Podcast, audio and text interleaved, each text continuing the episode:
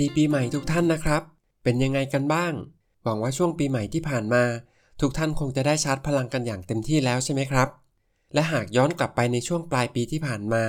ผมเชื่อว่าทุกท่านคงได้ยินข่าวของ Chat GPT ที่กลายเป็นไวรัลบนโลกอินเทอร์เน็ตกันอย่างรวดเร็ว มันถูกกล่าวถึงอย่างกว้างขวาง ทั้งจากคนที่อยู่ในแวดวงไอทีและเทคโนโลยี หรือแม้แต่คนทั่วไป ซึ่งส่วนใหญ่ต่างก็รู้สึกทึ่งกับความสามารถของเจ้า Chat GPT ตัวนี้ ซึ่งเป็น AI ด้านแชทบอทเป็นอย่างมาก แต่คำถามที่น่าสนใจก็คือ เจ้า Chat GPT ถือเป็นสัญญาณเตือนการครอบงำของ AI ในชีวิตประจำวันของมนุษย์หรือไม่ เราลองมาฟัง ร่วมกันคิดตาม แล้วหาคำตอบกันได้จาก episode นี้ครับ คุณกำลังฟัง Techstar Thailand Podcast สนับสนุน episode นี้โดย ISM Technology Recruitment บริษัทจัดหางานด้านไอทีรายแรกในประเทศไทย ที่ให้บริการจัดหาพนักงานด้านไอทีทั้งในรูปแบบงานประจำและแบบสัญญาจ้าง เมื่อพูดถึงเทคโนโลยี AI หรือปัญญาประดิษฐ์ เชื่อว่าคนส่วนใหญ่คงจะรู้สึกว่า AI ไม่ใช่เรื่องใหม่ โดยเฉพาะในภาคธุรกิจที่ต้องพึ่งพาเทคโนโลยี และนับวัน AI ก็ยิ่งได้รับการพัฒนาให้มีความสามารถมากขึ้นอย่างต่อเนื่อง และมันก็ยังแฝงอยู่ในการใช้ชีวิตประจำวัน และการทำงานของพวกเราในหลากหลายรูปแบบอีกด้วย ปัจจุบันมีบริษัทต่างๆ ที่นำเทคโนโลยี AI ไปประยุกต์ใช้กับธุรกิจของตัวเองกันมากขึ้น ไม่ว่าจะเพื่อปรับปรุงการดำเนินการของบริษัทให้มีประสิทธิภาพมากขึ้น เพิ่มโอกาสใหม่ๆ ให้กับธุรกิจ หรือแม้แต่ลดค่าใช้จ่ายก็ตามนี่จึงทำให้ AI ถือเป็นหนึ่งในเทคโนโลยีที่กำลังส่งผลกระทบ และมีอิทธิพลกับมนุษย์มากขึ้นทุกขณะ และอย่างที่ได้เกริ่นไว้ตอนต้นครับ แน่นอนว่าพระเอกของเราที่จะมาพูดถึงกันใน episode นี้ ก็คือเจ้า Chat GPT แต่ก่อนอื่นเรามาทำความรู้จักเจ้า Chat GPT กันก่อนว่ามันคืออะไร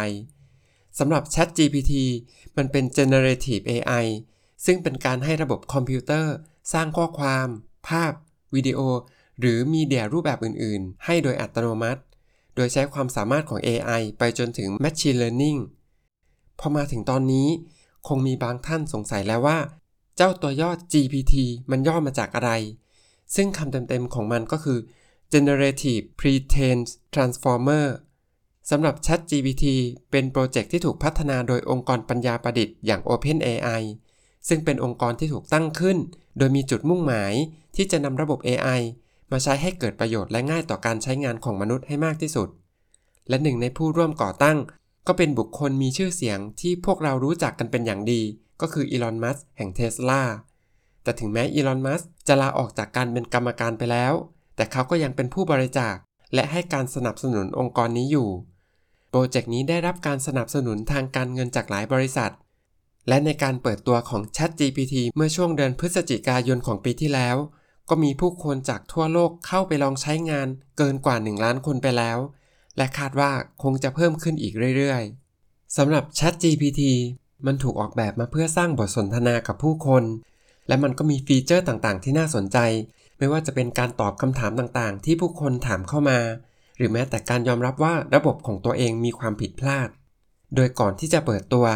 AI ตัวนี้ได้รับการ train เกี่ยวกับข้อมูลต่างๆ เป็นจำนวนมากมายมหาศาลจากอินเทอร์เน็ต ซึ่งหมายความว่า ChatGPT มีความรู้และมีข้อมูลมากมายที่จะตอบคำถามพวกเรา สิ่งที่ทำให้ ChatGPT แตกต่างจาก AI ตัวอื่นๆ ก็คือ มันสามารถจะปฏิเสธการตอบคำถาม หากข้อมูลนั้นอาจนำไปสู่การกระทำที่ผิดกฎหมาย หรือเป็นอันตราย แต่ในการตอบคำถามนั้น ก็มีข้อจำกัดตรงที่คำตอบที่ได้อาจยังไม่เป็นข้อมูลที่เป็นปัจจุบันล่าสุด เนื่องจาก AI ตัวนี้สิ้นสุดการเทรนข้อมูลไปตั้งแต่ปี 2021 แล้ว และข้อจำกัดอีกข้อหนึ่งก็คือ ChatGPT ถูกจำกัดการใช้งานทรัพยากรเอาไว้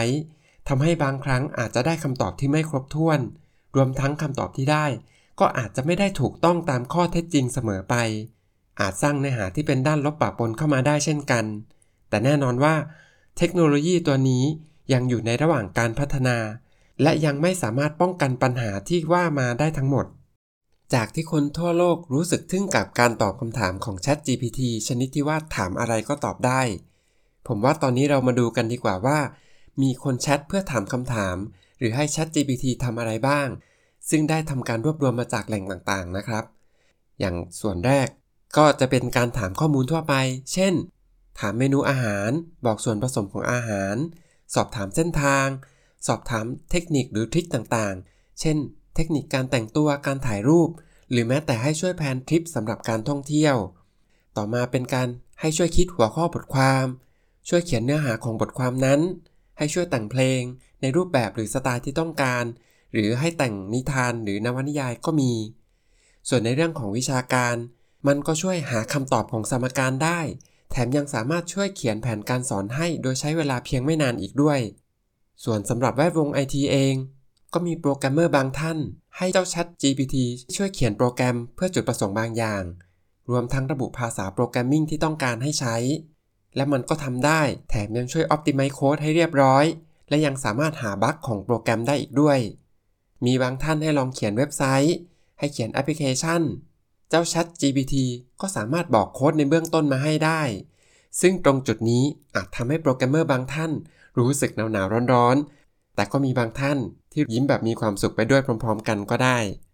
นี่เป็นเพียงแค่ส่วนหนึ่งของสิ่งที่ผู้คนถาม Chat GPT เท่านั้นครับ ซึ่งถ้าดูในภาพรวมแล้ว ทุกคนน่าจะได้รับคำตอบที่รู้สึกทึ่งตามๆกันไป ถึงแม้จะไม่ถูกต้องแบบ 100%ก็ตาม แต่มันก็ช่วยให้เราได้คำตอบ หรือได้ข้อมูลที่มีประโยชน์มากในระดับหนึ่งเลยทีเดียว บางคนอาจสงสัยว่า แล้วมันใช้ภาษาไทยได้ไหมคำตอบก็คือได้ครับ แต่ดูเหมือนว่าอาจจะยังได้คำตอบที่ไม่ถูกต้องมากนักสำหรับคนไทย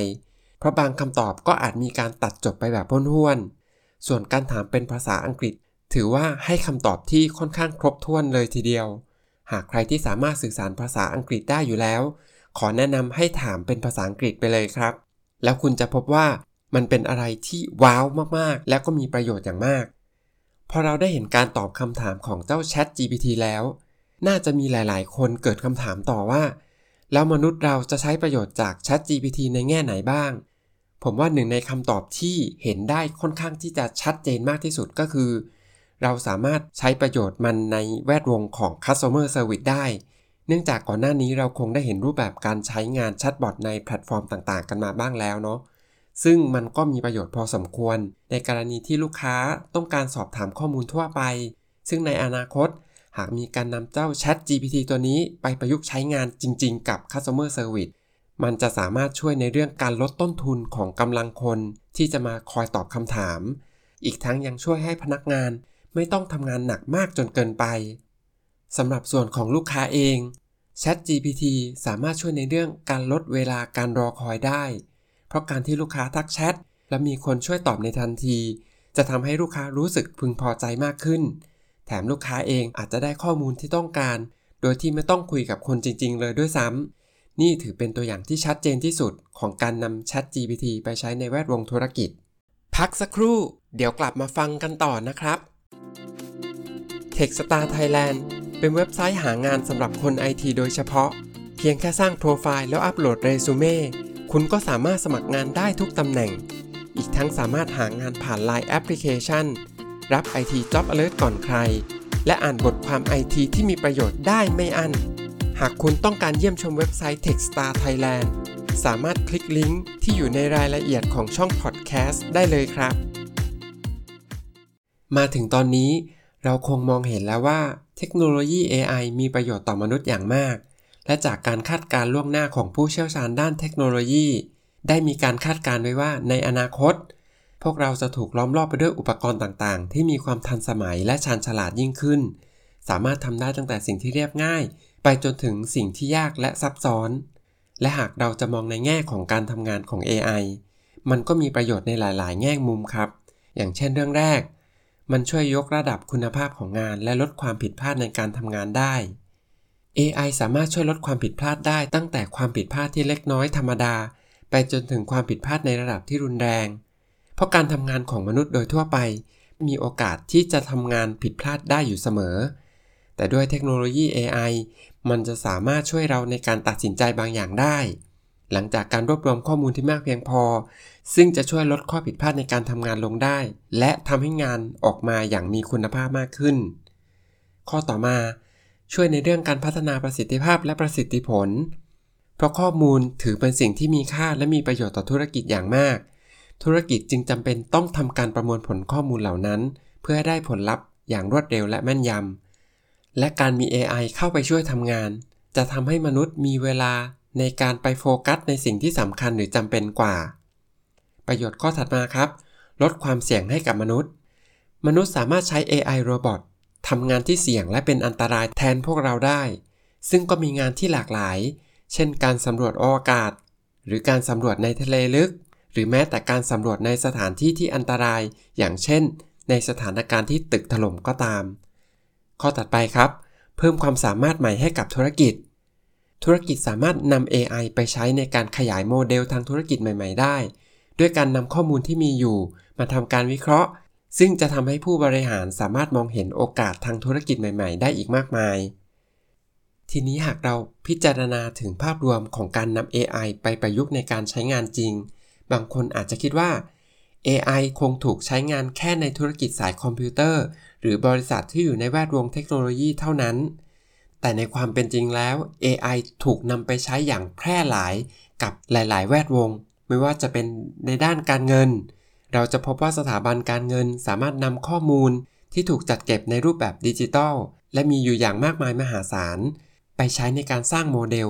เพื่อประเมินผู้ที่ต้องการยื่นกู้ และพยากรณ์ความสามารถในการชำระหนี้ได้ หรือในทางการแพทย์ เราสามารถนำเทคโนโลยี AI ไปใช้ในการประมวลผลภาพ เพื่อตรวจจับโรคต่างๆ ได้ และมีการนำ AI ไปใช้วินิจฉัยโรค โดยใช้คอมพิวเตอร์ เพื่อช่วยเพิ่มประสิทธิภาพและลดความผิดพลาดของรังสีแพทย์ ในการวินิจฉัยโรคมะเร็งสำหรับในแวดวงของคมนาคมขนส่ง เราสามารถใช้ AI ในการวางแผนการจราจรและเส้นทางการเดินทางได้ สามารถใช้เทคโนโลยี AI มาวิเคราะห์ เพื่อแก้ไขปัญหารถติด รวมทั้งสามารถตรวจจับทะเบียนและลักษณะรถ เพื่อช่วยเหลือตำรวจในการรักษากฎจราจรได้อีกด้วย ส่วนในแวดวงการเกษตร สามารถใช้เทคโนโลยี AI มาช่วยวิเคราะห์ว่า แปลงพืชมีการขาดแคลนน้ำหรือปุ๋ย ใช้ประเมินค่า pH ของดิน อัตราการเติบโตของพืชเป็นต้น แถมยังสามารถไปใช้ร่วมกับ automation เทคโนโลยี พื่อช่วยให้เกษตรกรดูแลแปลงเพาะปลูกได้ โดยไม่ต้องพึ่งแรงงานมนุษย์ ซึ่งเป็นการช่วยลดต้นทุน แถมยังเป็นการเพิ่มประสิทธิภาพอีกด้วย ส่วนในแวดวงการขายการตลาด เราสามารถใช้ประโยชน์จากคุณสมบัติของ AI ในการประมวลผลและคาดการข้อมูล มาช่วยในการทำการตลาดแบบ personalized marketing ให้เกิดความแม่นยำมากยิ่งขึ้น บางบริษัทมีการใช้ประโยชน์จาก AI เพื่อเสนอส่วนลดให้กับสมาชิก โดยการเสนอส่วนลดให้กับสินค้าหรือบริการที่ใกล้เคียงกับสิ่งที่ลูกค้าซื้อหรือใช้บริการอยู่แล้ว ซึ่งการทำแบบนี้จะช่วยเพิ่มโอกาสให้ลูกค้ากลับมาซื้อสินค้าหรือใช้บริการซ้ำอยู่เสมอ ซึ่งทั้งหมดที่กล่าวมาเป็นแค่ส่วนหนึ่งของการนำ AI ไปประยุกต์ใช้ในธุรกิจจริง ๆ เท่านั้น และแน่นอนว่าในเมื่อ AI มีประโยชน์อยู่หลายเรื่อง หากนำไปใช้อย่างถูกต้องและสร้างสรรค์ แต่ในขณะเดียวกัน AI ก็อาจส่งผลกระทบในด้านลบในแง่ใดแง่หนึ่งด้วยเช่นกัน และด้วยความก้าวหน้าอย่างมากของ AI ก็อาจจะเริ่มทำให้หลาย ๆ คนเกิดความกังวลใจ รวมทั้งนึกถึงผลกระทบที่อาจจะเกิดขึ้นกับมนุษย์ด้วย เรามาดูกันดีกว่าครับว่าจะมีเรื่องไหนกันบ้าง ข้อแรกก็คือ มีความกังวลในเรื่องของความเป็นส่วนตัวมากขึ้น เนื่องจาก AI สามารถทำสิ่งที่น่าทึ่งได้มากมาย จากการนำข้อมูลจำนวนมากมาวิเคราะห์ แต่คำถามก็คือ แล้วข้อมูลทั้งหมดนี้มาจากไหน นั่นคือหนึ่งในข้อกังวลด้านจริยธรรม ปัจจุบันมนุษย์เราใช้งานอุปกรณ์ต่างๆ กันมากมายทุกวัน ตั้งแต่โทรศัพท์มือถือ ไปจนถึงเครื่องใช้ภายในบ้านที่เป็นแบบ smart home ซึ่งสิ่งเหล่านี้มีคุณสมบัติที่ทำให้ผู้คนเสี่ยงต่อการถูกนำข้อมูลไปให้ AI ช่วยประมวลผล อีกประเด็นหนึ่งที่เกิดจากเทคโนโลยี AI ก็คือ ความสามารถในการใช้เพื่อระบุ ตรวจสอบ และติดตามผู้คนได้แบบเรียลไทม์ซึ่งหมายถึงว่า ผู้คนจะไม่สามารถใช้อุปกรณ์ได้อย่างเป็นส่วนตัว แถมยังถูกติดตามความเคลื่อนไหวแทบจะตลอดเวลาอีกด้วย ข้อกังวลถัดมาครับ มนุษย์จะเริ่มมีความขี้เกียจมากขึ้น การที่เรามีเทคโนโลยีที่คอยช่วยทำบางอย่างแทนเรา หรือเพิ่มความสะดวกในการทำงาน หรือแม้แต่การใช้ชีวิตประจำวัน ก็อาจทำให้พวกเราเคยชินกับการต้องพึ่งพา AI และเมื่อนานวันเข้าเราก็อาจนึกไม่ถึงว่าเทคโนโลยีเหล่านี้ ได้เป็นส่วนหนึ่งของการใช้ชีวิตของพวกเราไปซะแล้ว และหากเป็นอย่างนี้ไปนานๆ ผู้คนก็จะยึดติดกับเทคโนโลยีหรืออุปกรณ์เหล่านี้ ซึ่งเราอาจจะมองเห็นปัญหาเหล่านี้ได้ชัดเจนยิ่งขึ้น ในคนรุ่นต่อๆไปในอนาคต และข้อกังวลข้อถัดไปครับ การเลิกจ้างงานในบางตำแหน่งงาน นี่เป็นหนึ่งในข้อกังวลอันดับต้นๆของผู้คนที่มีต่อ AI ก็คือความก้าวหน้าและความฉลาดของ AI อาจทำให้งานหลายๆตำแหน่งที่มีรูปแบบทำซ้ำๆจะถูกเปลี่ยนไปทำในรูปแบบอัตโนมัติแทน แต่ในขณะเดียวกันก็มีหลายคนที่แย้งว่า อันที่จริงนี่ไม่ใช่ด้านลบของ AI ยิ่งมีงานที่ทำแบบอัตโนมัติมากขึ้น ก็ยิ่งมีพื้นที่ให้ผู้คนเข้ามาทำงานในบทบาทที่มีความซับซ้อน หรือว่าต้องใช้กลยุทธ์ ต้องใช้ในแง่มุมของการบริหารมากยิ่งขึ้น ในขณะเดียวกัน การที่ AI เข้ามาช่วยทำงานที่ซ้ำซากจำเจแทนมนุษย์ ก็อาจทำให้คนทำงานสามารถเอาเวลาที่เหลือ ไปโฟกัสในงานที่สำคัญหรือจำเป็นกว่าได้ ทีนี้เรามาดูกันดีกว่าครับว่า AI เข้ามามีบทบาทในงานลักษณะไหนบ้าง และเพื่อให้เห็นภาพที่ชัดเจน ผมขอเอาความสามารถของเจ้า Chat GPT ที่เราพูดถึงไปนี่แหละ ไปเทียบเคียงกับบทบาทในลักษณะงานบางอย่างแล้วกัน อย่างแรกเลยก็คือ คนที่ทำงานประเภทงานเขียน ซึ่งในที่นี้มีตั้งแต่เขียนบทความ เขียนนวนิยาย เขียนเรื่องสั้น เขียนงานวิชาการ แต่งกลอนหรือแม้แต่แต่งเพลง ซึ่งงานในลักษณะนี้มนุษย์อาจจะเคยคิดว่าเป็นงานที่ต้องมีเพียงมนุษย์เท่านั้นที่ทำได้ แต่ณตอนนี้มันอาจจะไม่เป็นแบบนั้นละ เนื่องจากเราสามารถให้ Chat GPT ไปเรียนรู้ รูปแบบการเขียนของมนุษย์ แล้วนำมาสร้างบทความหรือว่าแต่งงานเขียนอื่นๆ ขึ้นมาได้ด้วยเช่นกัน งานลักษณะต่อไปก็คือ แวดวงการเรียนการสอน อย่างที่ได้กล่าวไปก่อนหน้านี้แล้วครับว่า Chat GPT สามารถช่วยเขียนแผนการเรียนการสอนได้ ไม่ว่าจะอยู่ในรูปแบบของภาพข้อความหรือวิดีโอ และในขณะเดียวกัน ตัวผู้เรียนเองก็สามารถสอบถามในสิ่งที่ตนเองสงสัยได้อยู่ตลอดเวลาด้วย ส่วนอีกสายงานที่จะไม่พูดถึงก็คงไม่ได้ นั่นก็คืองานโปรแกรมเมอร์ซึ่งจากที่ได้เกินไปก่อนหน้านี้แล้ว จะเห็นว่า Chat GPT ก็สามารถช่วยเขียนโค้ดได้ แล้วก็หาบั๊กพร้อม Optimize โค้ดได้ ซึ่งในอนาคตหาก Chat GPT ได้รับการพัฒนาให้เก่งยิ่งขึ้น ก็เป็นไปได้ที่มันอาจเข้ามาช่วยในการเขียนโค้ดที่มีความ advance มากขึ้น หรือว่าทำบางสิ่งบางอย่างที่ซับซ้อนได้ดีขึ้น จนถึงขั้นที่ว่ามีคนไอทีบางคน คิดว่า Chat GPT อาจจะสามารถทำงานทดแทนโปรแกรมเมอร์ที่มีประสบการณ์น้อย หรือโปรแกรมเมอร์ที่ยังเป็นมือใหม่ได้เลยทีเดียว ครับ พวกเราคงจะเริ่มเห็นความสามารถที่ล้ำหน้าอย่างก้าวกระโดดของ ChatGPT หรือ AI กันแล้วว่ามันสามารถทำอะไรได้บ้าง แล้วเราก็คงจะปฏิเสธไม่ได้เหมือนกันว่า ChatGPT หรือ AI ที่จะได้รับการพัฒนาและจะเปิดตัวหลังจากนี้ไป อาจจะทำให้ผู้คนในสังคม ยิ่งเกิดความกังวลว่า มันอาจจะเป็นจุดเริ่มต้น หรือเป็นสัญญาณเตือนสำหรับบางสายงาน ว่าอาจจะถูกแทนที่โดย AI หรือไม่ โดยเฉพาะในลักษณะงานที่ไม่ต้องใช้ทักษะในการคิดวิเคราะห์ในเชิงลึก หรือต้องใช้การตัดสินใจที่ซับซ้อนมากนัก หรืออาจจะมีอีกความกังวลหนึ่งที่ว่าเป็นไปได้หรือไม่ ที่มนุษย์จะพึ่งพา AI มากจนเกินไป จนวันหนึ่งพวกเราไม่สามารถขาดมันได้ ซึ่งถ้าจะให้ตอบตอนนี้ชนิดที่ฟันธงให้ชัดเจนไปเลยว่า สรุปแล้ว AI จะทำงานแทนมนุษย์ หรือครอบงำชีวิตประจำวันของมนุษย์ไหม ผมคิดว่ามันอาจจะยังเร็วเกินไปที่จะด่วนสรุป เพราะจุดเริ่มต้นของการสร้าง AI ขึ้นมา ก็เพื่ออำนวยความสะดวกบางอย่างให้กับมนุษย์ ซึ่งหากมนุษย์นำ AI ไปใช้งานอย่างถูกต้องและเหมาะสม และใช้ในทางที่ถูกที่ควร ผมเชื่อว่า AI จะช่วยทำให้มนุษย์สามารถทำงานได้อย่างมีประสิทธิภาพ และมีชีวิตที่สะดวกสบายยิ่งขึ้นอย่างแน่นอน แต่ถ้าเราจะมองอีกแง่หนึ่งสมมุติว่าในอนาคต อาจจะมีบางสายงานที่หายไปจริง ๆ มันก็มีความเป็นไปได้ว่า อาจจะมีบางสายงานที่ต้องการคนเพิ่มขึ้นมาด้วยเช่นกัน ซึ่งน่าจะเป็นสายงานที่เกี่ยวข้องกับ AI Machine Learning Cyber Security หรือตำแหน่งงานที่เกิดใหม่ที่มีความเกี่ยวข้องกับการนำ AI หรือ Machine Learning ไปใช้งาน หรือนำไปต่อยอดเพิ่มเติม ในขณะเดียวกัน ถ้าตอนนี้เราเริ่มมีความกังวลกับสถานการณ์ของ AI สิ่งที่มนุษย์เราพอจะทำได้ ก็คือ เราควรจะหาทางในการพัฒนาทักษะที่สามารถทำได้โดยมนุษย์เท่านั้น เพื่อให้เรายังสามารถอยู่ร่วม และก้าวไปพร้อม ๆ กับความก้าวหน้าของเทคโนโลยี AI ได้ ดังนั้นหากเรามองถึงสถานการณ์ปัจจุบัน มันจะดีกว่าไหม ถ้าเราพยายามใช้ประโยชน์จาก AI ให้ได้มากที่สุด แทนที่จะมากังวลว่ามันจะมาทำงานแทนเรา เป็นเจ้านายเรา หรือครอบงำเราไหม และผมก็เชื่อว่า ข้อกังวลทั้งหลายเหล่านี้พวกเราคงจะได้รู้กันในอนาคตว่า AI จะสามารถไปถึงจุดนั้นได้หรือไม่ แล้วคุณล่ะครับ คิดเห็นยังไง มาร่วมแสดงความคิดเห็นกันได้เลยครับ ส่วนพอดแคสต์ใน episode หน้าจะเป็นเรื่องเกี่ยวกับอะไร ฝากติดตามกันต่อไปด้วยนะครับ หากคุณสนใจร่วมเป็นส่วนหนึ่งในการแบ่งปันประสบการณ์ต่างๆ ทางด้านไอทีที่คุณถนัดหรือสนใจ สามารถติดต่อทีมงานได้ที่ inbox ของ Facebook Fanpage Techstar Thailand สำหรับวันนี้ สวัสดีค่ะ